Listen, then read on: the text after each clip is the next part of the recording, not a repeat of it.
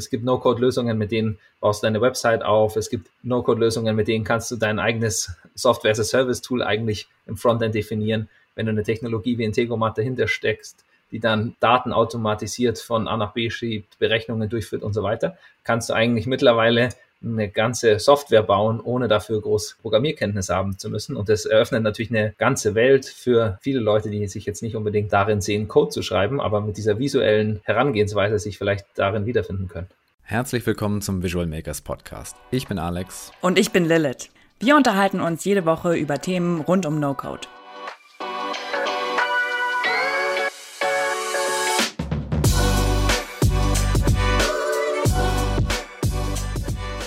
Heute bei uns zu Gast Fabian Veit, Chief Operating Officer bei Integromat. Herzlich willkommen, Fabian. Schön, dass du da bist. Hallo und vielen Dank, dass ich heute bei euch sein darf.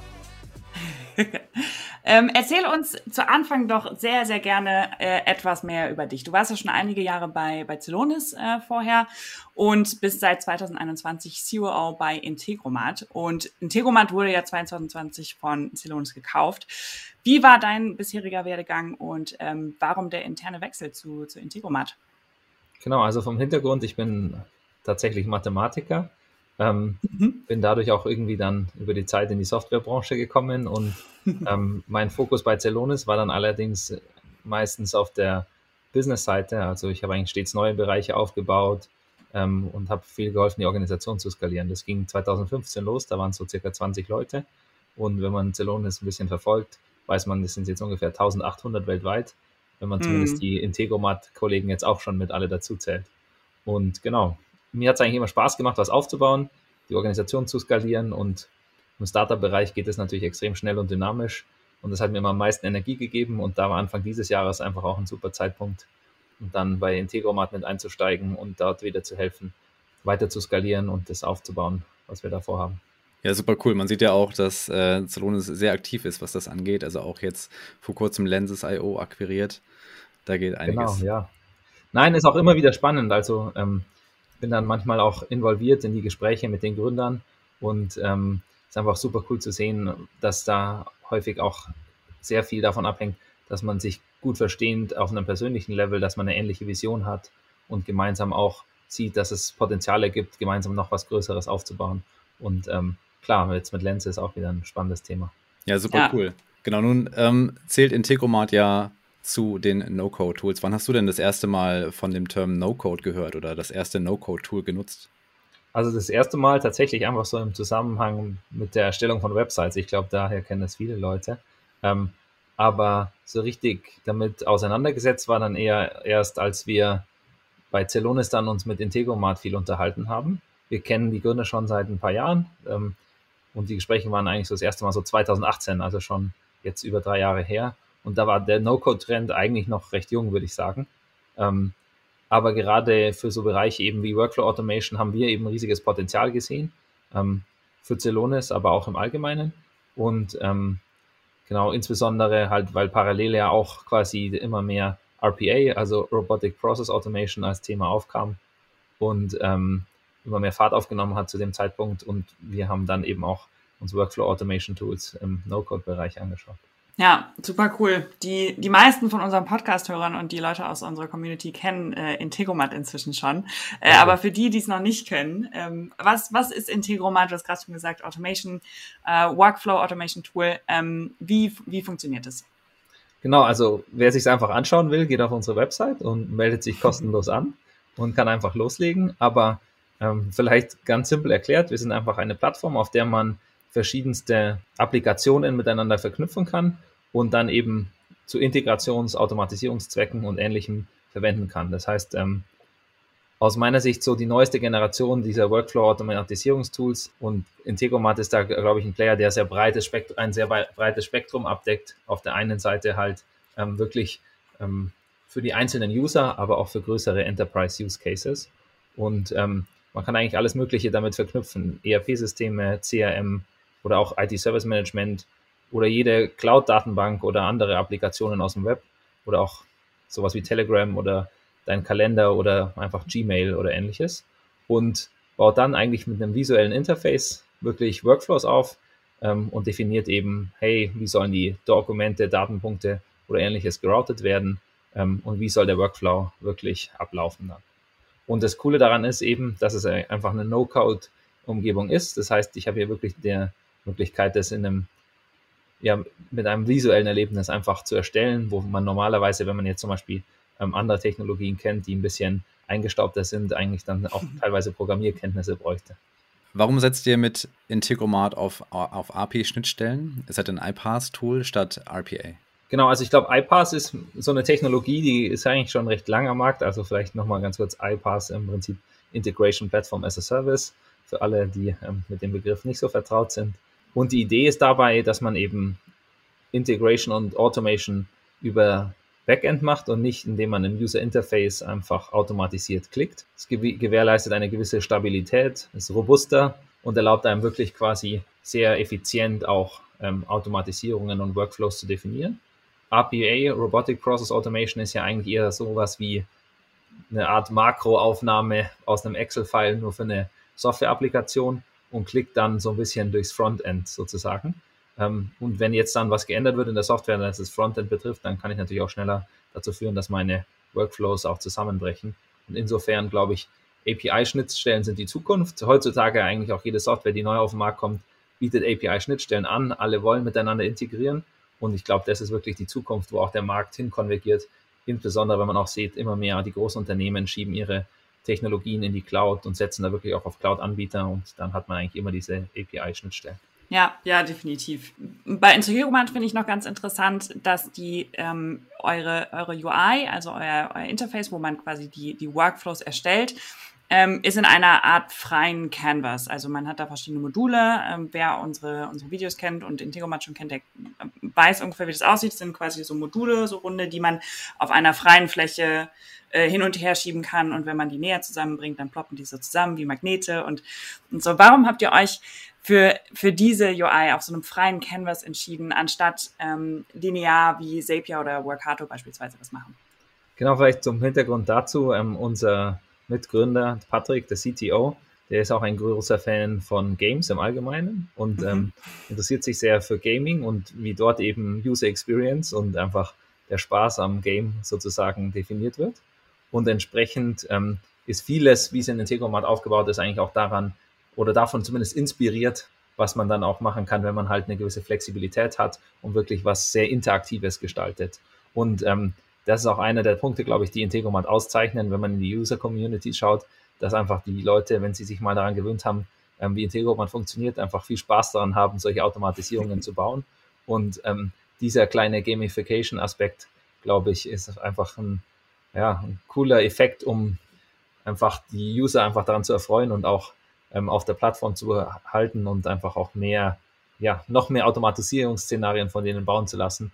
Und das Schöne ist, egal wie komplex es wird, durch diese freie Gestaltung kann man immer auch einzelne Pfade in den Szenarien auseinanderziehen und wirklich auch ähm, nochmal reinzoomen, rauszoomen, noch links und rechts verschieben, oben, unten und sich nochmal direkt in dieses Szenario reinfuchsen. Und ich glaube, das ist einfach wirklich ein sehr visueller Ansatz, um Prozesse und Workflows zu definieren und zu automatisieren.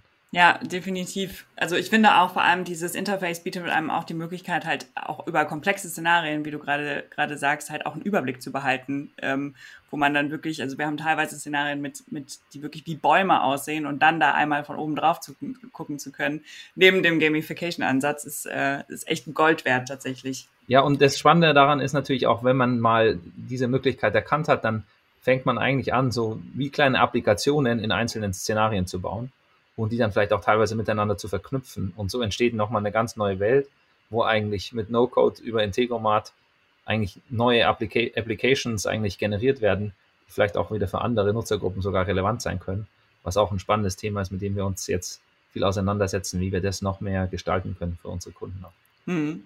Würdest du sagen, dass gerade diese, diese Flexibilität und Freiheit die Einstiegshürde auch ein bisschen höher werden lässt, dadurch, weil man vielleicht sich erstmal so ein bisschen erschlagen fühlt von den ganzen Möglichkeiten? Also wir versuchen natürlich die Einstiegshürde möglichst gering zu halten, aber klar, wir haben relativ viele Möglichkeiten.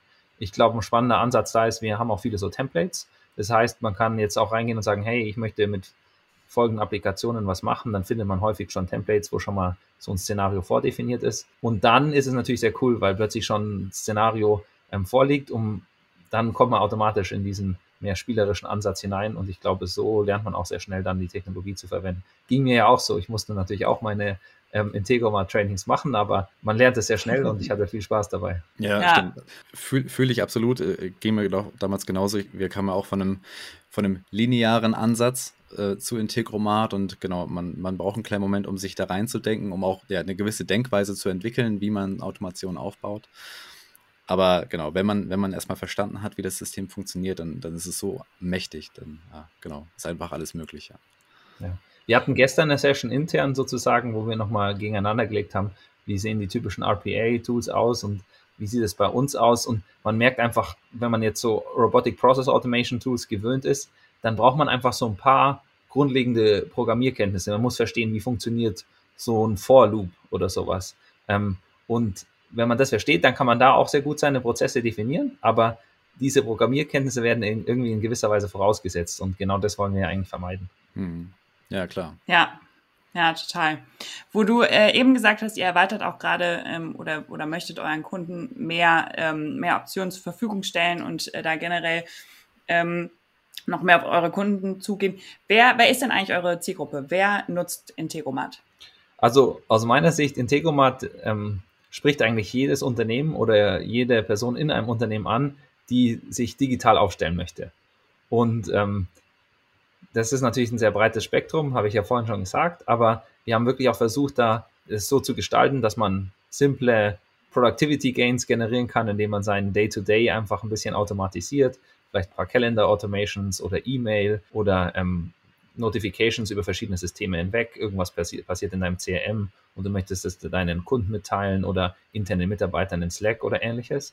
Aber dann natürlich auch die Möglichkeit zu haben und da stellen wir uns auch immer breiter auf, komplexere CRM, ERP-Lösungen und ähnliche ähm, anzubieten, teilweise die auch noch on-premise laufen, also SAP oder Oracle, solche Themen, da denke ich jetzt dran, um dann auch wirklich quasi in Unternehmen strategisch wichtige Prozesse im Einkauf oder in HR-Bereichen oder in der Logistik auch unterstützen zu können. Hm. Okay, das heißt also genau, ähm, super breites Spektrum an Kunden. Das heißt, ihr habt auch super viele Use Cases, die Integromat abdeckt. Gibt es trotzdem so ein paar klassische Use Cases, von denen du berichten kannst, die bei euch eingesetzt werden?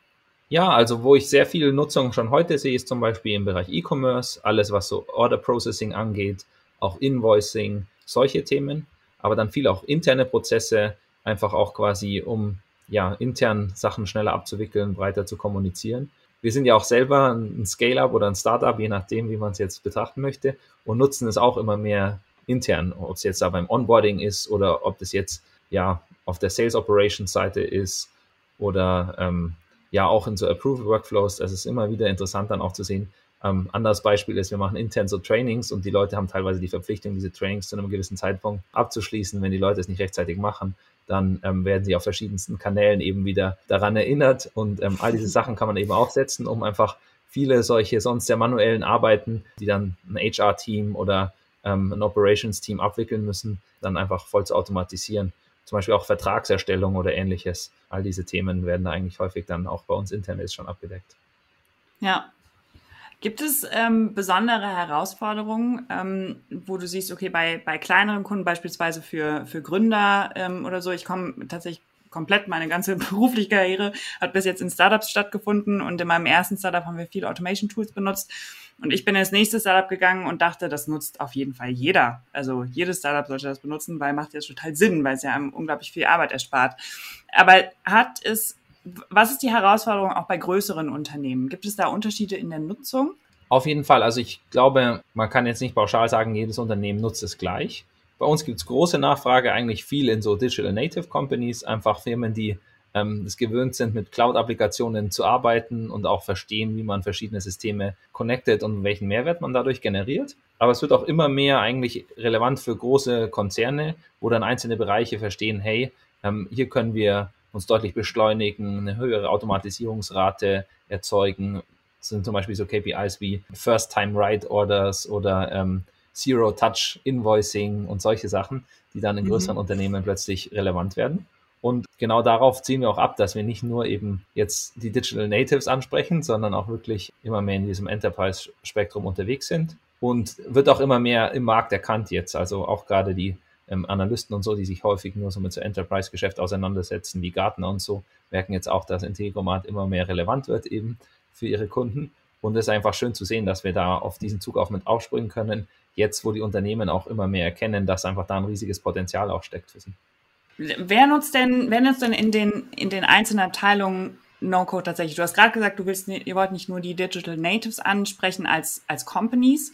Wie sieht es denn innerhalb der Abteilungen aus? Gibt es da Leute, die innerhalb in einem Marketing-Team zum Beispiel dann den Hut aufhaben für die Automatisierung mit Integromat oder wie, wie kann man sich das vorstellen? Genau, also ich glaube, da ist wichtig zu verstehen, dass es einfach so ist, dass erstmal jeder das nutzen kann in der Theorie, aber es natürlich per Definition Mitarbeiter gibt, die mehr damit zu tun haben, ähm, Daten auch von A nach B zu schieben oder eben auch Prozesse zu definieren oder auch Prozesse wirklich zu ownen. Und ähm, da merkt man eigentlich, dass dann häufig die operativen Einheiten, die ähm, wirklich dann Prozesse definieren oder eben betreuen, ähm, dann häufig als erstes auf so einen Zug aufspringen und dann sagen, hey, hier gibt es irgendwie repetitive Tätigkeiten, wo ich das Gefühl habe, das könnten wir doch effizienter gestalten und das dann auch wirklich einsetzen. Und genau das ist eigentlich das Spannende, dass häufig in der klassischen Welt, wo man nicht so ein Tool hatte wie Integromat, wo jeder sich selber so ein bisschen helfen konnte, musste man sowas eigentlich immer zentral über IT anfragen und dann hieß es, hey, ich bräuchte hier eine Verbesserung und dann musste irgendwie ein internes IT-Team wirklich ähm, in den einzelnen Bereichen, wo sie oft gar nicht in den Details drin sind und vielleicht die Prozesse auch gar nicht kennen auf der Geschäftsseite sozusagen, dann dort mitgestalten. Und ich glaube, da ist es eben spannend, dass man wirklich diese Power auch, die Integromat bietet, den Business-Usern zur Verfügung stellt, weil niemand kennt natürlich das Geschäft besser als die Business-User selbst, ja. Und entsprechend ist es natürlich sehr gut, wenn die auch eigentlich eine Technologie an die Hand bekommen, die sie bedienen können, ohne Programmierkenntnisse zu haben, aber auf der anderen Seite mit dem Prozesswissen, das sie eben haben, dann auch die richtigen Schritte angehen können. Klar, in größeren Unternehmen hat man dann häufig die Themen wie, wie stelle ich sicher, dass die Leute nicht die falschen Daten nutzen und so weiter. Da kann man viel über API, Schnittstellenmanagement einfach und Access Management eben machen und am Ende des Tages, glaube ich, empowert es einfach dieses Citizen Development, wie, wie man häufig auch so schön sagt. Mhm.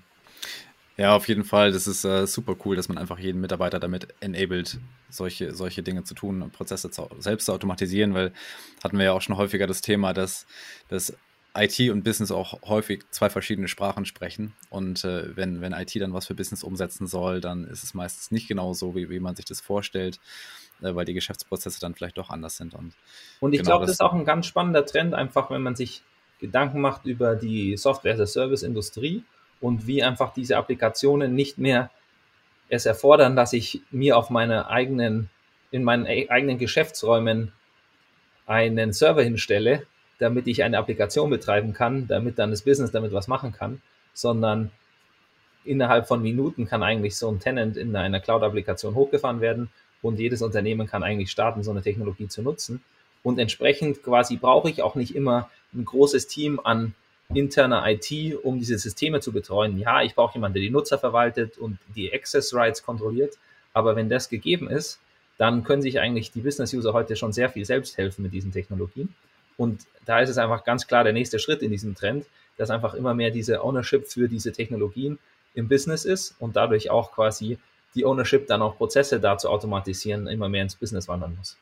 Ja, ja, ja, auf jeden Fall. Hatten wir auch schon, schon öfter hier, hier im Podcast tatsächlich dieses. Einmal finde ich es ganz interessant, wie Sachen, wie Sachen zusammenmergen im Moment, wie zum Beispiel in ganz vielen SaaS-Firmen sich äh, Product und Tech, was ja oft getrennt war früher, dass das immer mehr zusammenschmilzt, immer öfter und gleichzeitig aber auch das Thema Ownership, wie du sagst, durch, durch No-Code auch generell, dass Leute enabled werden, Ownership zu übernehmen, dadurch, dass sie es halt können und Snowcode diese, diese Möglichkeit bietet, innerhalb der Teams in ihrem Rahmen zu arbeiten. Ähm, und ich glaube, das wird noch einiges verändern, auch bei den großen Enterprises. Wer, wer zählt denn aktuell zu euren, euren größten Kunden? Kannst du das sagen? Da wir uns insgesamt sehr breit aufgestellt haben, ist es so, dass wir insgesamt eine große Nutzerbasis haben. Insgesamt die Community zählt eigentlich mittlerweile deutlich über eine halbe Million ähm, User. Und das mhm. allein zu sehen, ist schon mal super spannend. Und ähm, es freut uns auch sehr, dass wir da so viel Aufmerksamkeit bekommen. Und was jetzt auch spannend zu sehen ist, ist eben, dass immer größere Konzerne dazukommen, wie zum Beispiel Spotify oder Adidas oder auch Startups wie ähm, ja, Finn aus, aus München tatsächlich, eine Car Subscription Company, aber dann auch jetzt andere Unternehmen im Banking oder auch in der Videoproduktion und weiteres. Man kann nicht immer alle Namen nennen natürlich, aber genau einfach da das ganze Spektrum zu haben, von kleinen Nutzern bis hin zu Startups und wirklich großen Konzernen, jetzt mittlerweile die Milliardenumsätze machen, ist eigentlich alles mit dabei. Kannst du ein paar Beispiele von denen nennen, vielleicht sogar, die du, die du gerade aufgezählt hast? Wie, wie nutzen die Integromat? Genau, also ich glaube, einer, den ich gerade genannt habe, ist zum Beispiel ähm, Finn. Das ist so eine Car-Subscription-Firma aus München. Die nutzen es wirklich, um Prozesse intern einfach zu automatisieren und ähm, einfach die ganze Abwicklung für den Kunden, der sich ein Auto bestellt, möglichst effizient zu gestalten. Das heißt, der Kunde muss sich nicht mehr selber um eine Registrierung kümmern beim, wo muss man es eigentlich ein Auto, dort, wo man ein Auto registrieren muss, ähm, aber auch nicht um eine Versicherung, ähm, halt genau bei der Zulassungsstelle eine Registrierung, man braucht keine Versicherung und so weiter, ähm, wird alles mit quasi automatisiert schon vorneweg erledigt. Und ein anderes spannendes Beispiel ist zum Beispiel Chronext. Das ist ein Unternehmen, die machen eigentlich eine Art Online-Store für ja, gebrauchte Uhren, also eigentlich Luxusware in dem Sinne, aber die polieren eigentlich alte oder gebrauchte Uhren zumindest, nicht unbedingt alt, aber gebrauchte Uhren wieder auf, setzen die wieder in Stand mit Profis und ähm, nutzen dann eigentlich für den ganzen Vertriebsbereich oder alles, was kommt nach der Bestellung, alles, was dann da eigentlich nötig ist, wird dann über Integromat auch wieder automatisiert, wo es geht. Und das ist eigentlich auch ganz cool zu sehen. Also zum Beispiel jeder Prozess, der eine Kundeninteraktion ist. Ob das jetzt im Support ist oder mit den Rechnungen oder einfach Ticket Resolution, all diese Themen werden dann eben dort angegangen und da werden eigentlich im Monat ja bis zu 100 Millionen Operations abgerufen auf unserer Plattform, nur durch eine einzelne Organisation. Also das ist schon cool zu sehen. Ja, krass. Cool. Cronext, äh, auch ein Startup hier aus, aus Köln tatsächlich. Die, die kenne ich auch gut. Ja, cool. Sehr gut. Ja, schön, das zu hören. Ähm, wir bekommen in der, in der Community oder auch so privat relativ häufig die Frage gestellt, äh, jetzt gibt es ja so viele Automatisierungstools am Markt, äh, also neben Integromat gibt es ja noch Zapier und Workato. Äh, worin unterscheidet sich denn Integromat konkret zu den anderen Anbietern? Genau, ich glaube, was man da so vorzieht, ist, dass einfach Automation gerade ein sehr heißer Trend ist und es da einige Anbieter gibt, die davon profitieren. Und das sieht man eben, wie du sagst, auch an dem Erfolg von Zapier und Workato sind ein bisschen anders aufgestellt als wir. Also Zapier adressiert eigentlich vor allem ja, simplere Automation und Integration Use Cases. Das heißt, Kunden können hier wirklich schnell starten, bekommen eine sehr zugeschnittene Lösung. Ist, glaube ich, ein sehr gutes Einsteiger-Tool. Aber man merkt dann auch, dass man schnell bei komplexeren Szenarien, wir haben vorhin auch schon darüber diskutiert, dass man hier sehr viel Routing generieren kann mit Integromat zum Beispiel, dass man bei solchen komplexeren Szenarien dann einfach irgendwann an die Grenzen kommt bei Zapier und da kommt man dann, dann vielleicht auch einfach schwer an Integromat vorbei mittlerweile. Und wir bieten einfach extrem viele Möglichkeiten, dann Tickets, Datenpunkte, Dokumente zu routen und wirklich dann auch komplexere Business-Logik dahinter zu legen und dann innerhalb der Automation eben auch dann entsprechende Berechnungen abzuwickeln.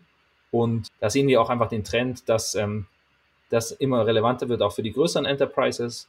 Und da würde ich sagen, ist dann auch der Bereich, wo eigentlich Workato fokussiert ist.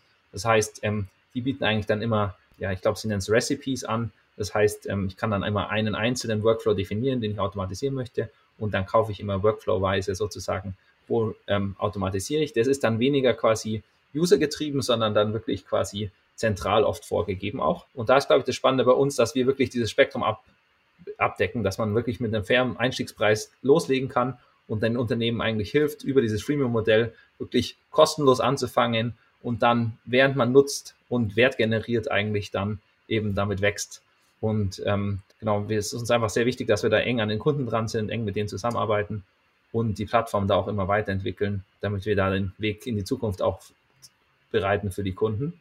Und zum Beispiel, wenn man jetzt ein Digital Native Unternehmen ist, bei dem man ähm, dann vielleicht auch Hypergrowth-Phasen hat oder ähnliches, dann wechselt ja auch extrem schnell die IT-Landschaft da müssen die Prozesse agil sein, da muss ich plötzlich Schnittstellen austauschen und so weiter. Und dass man das einfach möglich macht, ist uns halt einfach sehr wichtig.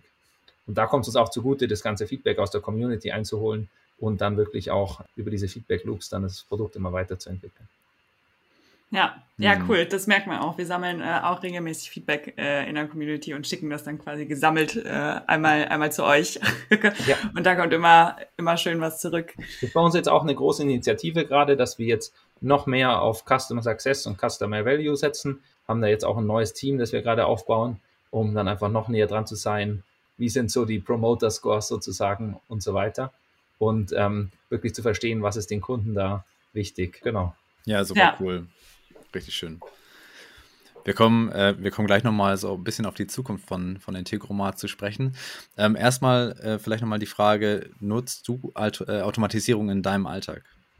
Ja, auf jeden Fall. Also ich bin eigentlich in sehr viele Prozesse eingebunden. Entweder weil ich selber mal so einen Reminder bekomme, wie ich es vorhin beschrieben habe, aber auch teilweise ähm, wirklich mehr, wo es dann zum Beispiel um Approval-Workflows geht oder anderes, wo man dann eigentlich das sehr gut nutzen kann ich finde es auch mittlerweile sehr wichtig, dass es einfach jeder im Unternehmen nutzen kann. Und wir stellen auch jedem da immer die Technologie natürlich intern zur Verfügung, haben es auch sehr breit aufgestellt, machen da Schulungen dazu. Ähm, und jeder eigentlich, wenn er an Bord kommt, lernt erstmal, wie man es nutzen kann, weil nicht jeder, der uns ins Unternehmen kommt, hat sowas schon mal eingesetzt.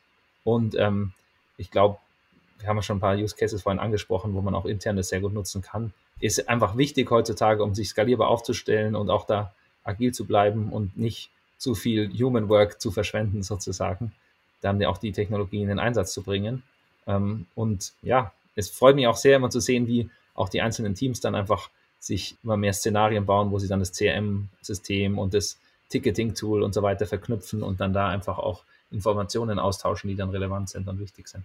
Und das Schöne ist ja, wenn man einmal ins Bauen kommt, dann hat man ja auch auf einmal so viele mehr Ideen, äh, was man noch bauen könnte und hier noch automatisieren und da noch verknüpfen. Ähm, und es kommt ja auch mit der Zeit, dass man wirklich Ideen für, für immer mehr Workflows hat. Absolut. Wenn wir jetzt mal über, über No-Code im, im Allgemeinen nachdenken, also die Fähigkeit, Software zu bauen, ohne Programmierkenntnisse zu haben. Was glaubst du, was No-Code allgemein für ein Potenzial für die Tech-Welt hat? Also ich glaube, es hat riesige Potenziale, also wirklich in der Mehrzahl. Und ähm, da ist, glaube ich, einerseits wichtig zu verstehen, dass ähm, schon heute das Potenzial, das einfach nur so gemessen wird durch ähm, verschiedenste Studien im Markt, extrem hoch ist. Ich glaube, es ist auch explodiert, wenn man sich das jetzt anschaut. 2017, als der Trend noch recht jung war, ich glaube, da war der Markt so auf 4 oder 5 Milliarden US-Dollar geschätzt. Jetzt sind wir irgendwo bei 30 Milliarden US-Dollar. Und da sieht man einfach, wie schnell das wächst und wie sehr das Thema auch einfach relevanter wird und einfach in den Fokus rückt. Und für etablierte Unternehmen ist da einfach auch eine große Chance, glaube ich, ohne großartig jetzt da Mitarbeiter umschulen zu müssen oder ähnliches. Ähm, und es werden ja immer mehr quasi Programmierkenntnisse in vielen Bereichen nötig. Ist es auch gut, dann eben Bereiche zu haben, wo man die dann plötzlich nicht mehr braucht und dann eben Sachen, die vorher Programmierkenntnisse erfordert haben, über No-Code-Technologien oder zumindest Low-Code-Technologien dann eben ja wirklich bewältigen kann. Und ich glaube, das hilft einfach jedem Unternehmen, sich digital aufzustellen und auch eine, ist auch einfach eine Chance, sich schneller und effizienter aufzustellen. Und auf der anderen Seite ist es halt auch einfach eine riesige Chance, weil ein neuer Markt entsteht. Also wir merken das auch bei uns. Wenn wir jetzt anschauen, in unseren Communities, auch in den Partner-Communities, haben wir zum Beispiel einen Partner, der möchte allein nächstes Jahr aufgrund dieser Technologie jetzt 100 neue Berater einstellen, um das Thema ja in seine Kundenbasis zu bringen. Und da merkt man einfach, dass es einfach ein neuer Trend ist, der wieder neue Arbeitsplätze schafft, was ja auch super schön ist. Und ein anderes Beispiel, in Israel zum Beispiel haben wir auch eine große Partner-Community und da gibt es eben, ich glaube, bis mittlerweile über 8000 Leute in dieser Partner-Community und da sieht man einfach, wie sehr dieser Trend sich auch entwickelt und ähm, wie relevant es auch wird und das ist einfach schön zu sehen. Wie ist denn so dein Eindruck hierzulande? Wie weit ist das Thema hier bereits? In den USA und auch ähm, in, in vielen Teilen Europas hat man das Gefühl, das gehört schon zum Alltag der Unternehmen dazu. In Deutschland haben wir so das Gefühl, ist das noch sehr stiefmütterlich behandelt, gerade so im Mittelstand. Wie ist da so dein Eindruck? Ähm, ich glaube, du sprichst ein bisschen einen wunden Punkt an. Ich glaube, wir sind in Deutschland, was Digitalisierung im Allgemeinen angeht, ein bisschen hinterher. Und es geht wirklich von Politik über Unternehmen bis hin zu Individuen, glaube ich. Deswegen wundert mich das jetzt nicht. Ähm, glaube, haben wir ein bisschen auch die Chance verpasst, die letzten Jahre das auch einfach mehr in den Fokus zu stellen. Aber man merkt jetzt schon, dass auch so ein bisschen es einfach ankommen muss, weil außenrum so viel passiert. Und wir merken jetzt schon auch immer mehr Anfragen, auch gerade aus Deutschland, wo Unternehmen sich auch damit auseinandersetzen. Und ähm, auch einer unserer Partner, Remake Future, ähm, viel in Deutschland aktiv, die haben unglaubliche viele Anfragen und das läuft extrem gut jetzt eigentlich in dem Bereich. Und es ist einfach spannend zu sehen, dass da auch viel vorangeht dann. Ganz liebe Grüße von Sebastian auch. ja, Sebastian, ähm, wir hatten uns erst vor ein paar Wochen getroffen, ähm, sind natürlich auch immer mit unseren Partnern da im Austausch. Und ähm, ist gut zu sehen, dass diese, der Trend sich ein bisschen beschleunigt, auch in Deutschland. Ja, ja auf jeden ja. Fall. auf jeden Fall. Ähm, wenn wir jetzt gerade bei dem Impact auf Unternehmen waren, ähm, was glaubst du denn, hat es auch ein, hat NoCode auch einen Impact auf die, auf die Gesellschaft?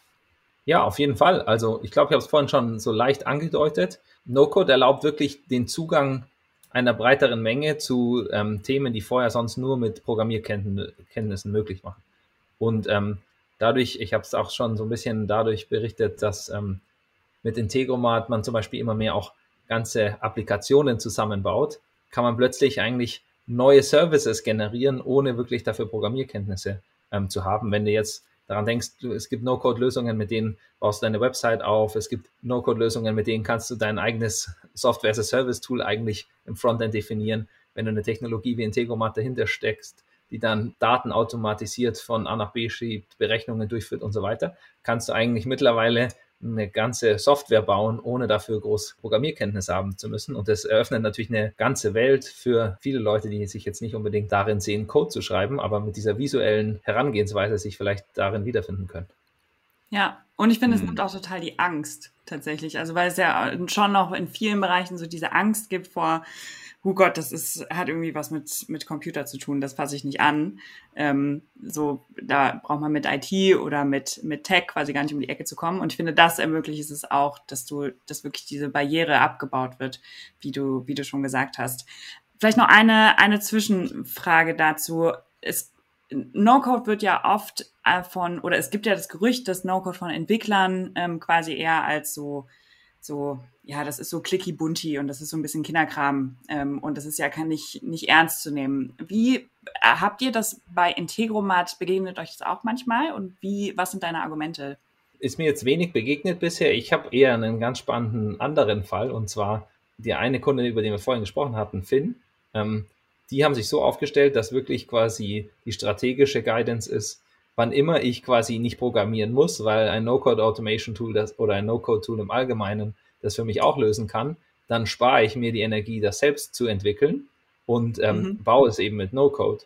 Und ich glaube, dieser Ansatz ist extrem spannend, weil auch ein Entwickler hat nur beschränkt Zeit und wenn er dadurch ähm, eigentlich die Möglichkeit hat, Sachen effizient und auch für andere schnell verständlich ähm, umzusetzen, dann ist eigentlich eine sehr gute Herangehensweise. Und da merkt man halt, sowas muss dann wirklich auch strategisch getrieben sein. Das heißt, da muss dann wirklich auch das Management sagen, bei uns ist No-Code Teil der Strategie und dann hat man da plötzlich auch diesen Impact. Aber klar, wenn man die, diese Strategie nicht hat, dann ähm, ist es vielleicht manchmal noch schwer, das dann auch wirklich ähm, jetzt bei Software Engineers irgendwie zu platzieren. Aber ich glaube, es kommt immer mehr an.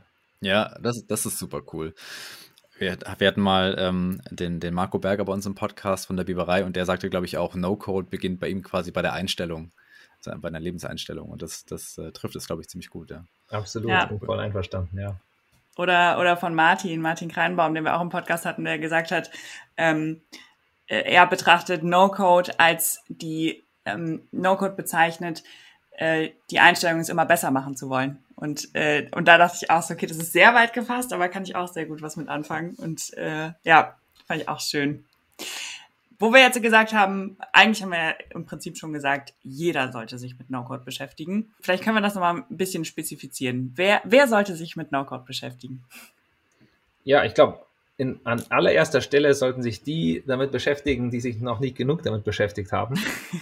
ähm, und da denke ich zum Beispiel daran, ähm, die internen IT-Abteilungen, weil sie zum ersten Mal wirklich die, die Möglichkeit haben, auch irgendwie eine Technologie zur Verfügung zu stellen, die dem Business schnell hilft aber nicht so viel ähm, Interaktion von ihrer Seite braucht. Also man kann eigentlich da sehr schnell einen Quick-Win für einen selber draus machen und kann einfach dem Business da ein Tool an die Hand zu geben, sich selbst einfach auch ähm, Probleme aus dem Weg zu schaffen, ohne dabei komplett die Kontrolle aus der Hand geben zu müssen, weil wie gesagt, man kann ja einfach über gutes API, Access Management ähm, das ganz gut in den Griff bekommen.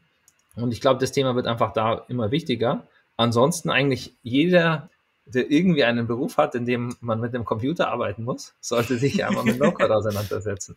Weil ich wüsste nicht, wer jetzt nicht irgendwann mal das Gefühl hat in seinem Alltag, hey, das mache ich jetzt die ganze Zeit immer wieder, warum kann ich das nicht irgendwie automatisieren? Und dann ganz schnell bin ich dabei zu sagen, okay, No-Code ist eine Lösung zum Beispiel. Ähm, was ist denn, was ist denn ähm, für Integromat für die nächsten zwölf Monate geplant? Beziehungsweise was ist eure Vision? Wo, worauf steuert ihr hin? Genau, also insgesamt haben wir, glaube ich, großes vor für die nächsten zwölf Monate. Ähm, da ist einerseits ein einfach der Launch einer neuen Plattform mit drin vorgesehen, wo wir wirklich die nächste Generation unserer Technologie zur Verfügung stellen wollen. Und wir wollen uns auch noch breiter aufstellen, neue Funktionalitäten, die man heute vielleicht so am Markt noch nicht gesehen hat, ähm, aber eben auch immer mehr Konnektoren. Ähm, wir haben jetzt vor kurzem ähm, endlich über 1000 Konnektoren oder 1000 Apps, wie wir sie nennen, quasi erreicht. Und das werden wir natürlich weiter ausbauen. Ähm, ein Bereich, in dem wir auch viel investieren werden. Und ich glaube, es werden spannende zwölf Monate, in denen wir die Organisation und unser Produkt weiter skalieren werden. Ähm, und ähm, ja, ich sage nur mal so für die Kunden, am Ball bleiben. Es bleibt spannend die nächsten zwölf Monate. davon, davon gehe ich aus. Ähm, es wabert ja auch so in den letzten, in, in den letzten paar Wochen, Monaten wabert in der Integromat Community ja der Begriff Integromat äh, Next Generation äh, herum. Was hat es damit auf sich und an wen richtet sich das? Genau, also ich glaube, das ist das, was ich gerade angedeutet habe mit der neuen Plattform, die wir launchen möchten. Mhm. Ähm, es wird einfach noch ähm, performanter. Ähm, wir werden ähm, ein noch breiteres Spektrum an Use Cases abdecken können. Und wir haben einfach auch sehr viele Anfragen von Nutzern und Kunden gehabt, auch in größeren Unternehmen, auch viele Digital Native Companies und ähm, möchten eigentlich denen einfach auch noch mehr ihren Bedürfnissen entgegenkommen, sage ich jetzt mal. Ähm, mhm. Und um das auch abliefern zu können, müssen wir natürlich uns auch als Organisation vergrößern. Das heißt, werden uns auch breiter aufstellen, wir sind jetzt im letzten Jahr von circa 60 Leute auf schon über 140 Leute gewachsen. Das heißt, ähm, wir haben einiges an Power dazu bekommen, um das Produkt noch besser und noch spannender zu machen. Und da werden wir auch weiter investieren. Und ich glaube, das wird sich auch in der Technologie eben entsprechend nieder, äh, ja, niederschlagen. Und ähm, genau, ohne da jetzt zu viel zu verraten zu können, weil der Launch ist ja noch nicht morgen, sondern es dauert noch ein paar Monate da hm, kann ich jetzt das nur so andeuten, sozusagen. kann man sich das schon auf einen groben Zeitraum festlegen, oder? Ja, Anfang ja. nächsten Jahres, in den ersten paar Monaten, ja. Okay. Sehr das cool. werden wir mit Adleraugen verfolgen, ja. Ja, genau. Spannend. Ich freue mich sehr drauf. ähm, wo kann man denn mehr über dich und über Integromat erfahren? Wir verlinken alles auch noch in den, in den Show Notes. Ähm, genau, aber wo kann man äh, mehr über dich äh, erfahren, über Integromat und einen ersten Einblick ins, ins Tool bekommen? Genau, also ganz einfach, wenn man wirklich mit Integromat loslegen will, äh, könnte nichts leichter sein als das. Man kann es googeln, Integromat oder einfach auf integromat.com gehen und kann da einfach mit wenigen Klicks, ich glaube, man muss nur eine E-Mail-Adresse angeben, sich sofort einen Account erstellen und dann geht's los. Kostet auch erstmal gar nichts und wir haben ein Freemium-Modell, das heißt, ähm, solange ich nicht große Mengen an Automatisierung betreibe, ähm, bin ich erstmal kostenlos unterwegs. Ist, glaube ich, super spannend für jeden, der das mal ausprobieren möchte. Klar, wenn man komplexere Use Cases hat oder eher mehr sich, ja, vielleicht für den Enterprise-Bereich interessiert, dann kann man sich auch mal eine Live-Demo anfragen bei uns, wo dann sich jemand auch die Zeit nimmt, einmal durchzuführen und da mal genau zu erklären, okay, wie kann ich da vielleicht auch komplexere Szenarien abbilden. Ansonsten sind wir auch super aktiv in den verschiedenen ja, Social Networks, auf Facebook, auf LinkedIn, auch auf Twitter sogar. Und da gibt es, glaube ich, jede Menge guten Content. Und wir haben auch ein paar Trainings auf unserer Website und so weiter. Also man kann sich da ähm, reinfuchsen. Aber es gibt ja auch Content bei euch oder ähm, bei vielen anderen, die sich in dem Bereich bewegen. Ich glaube, da gibt es viele spannende Angebote. Da habt ihr wahrscheinlich auch noch was hinzuzufügen.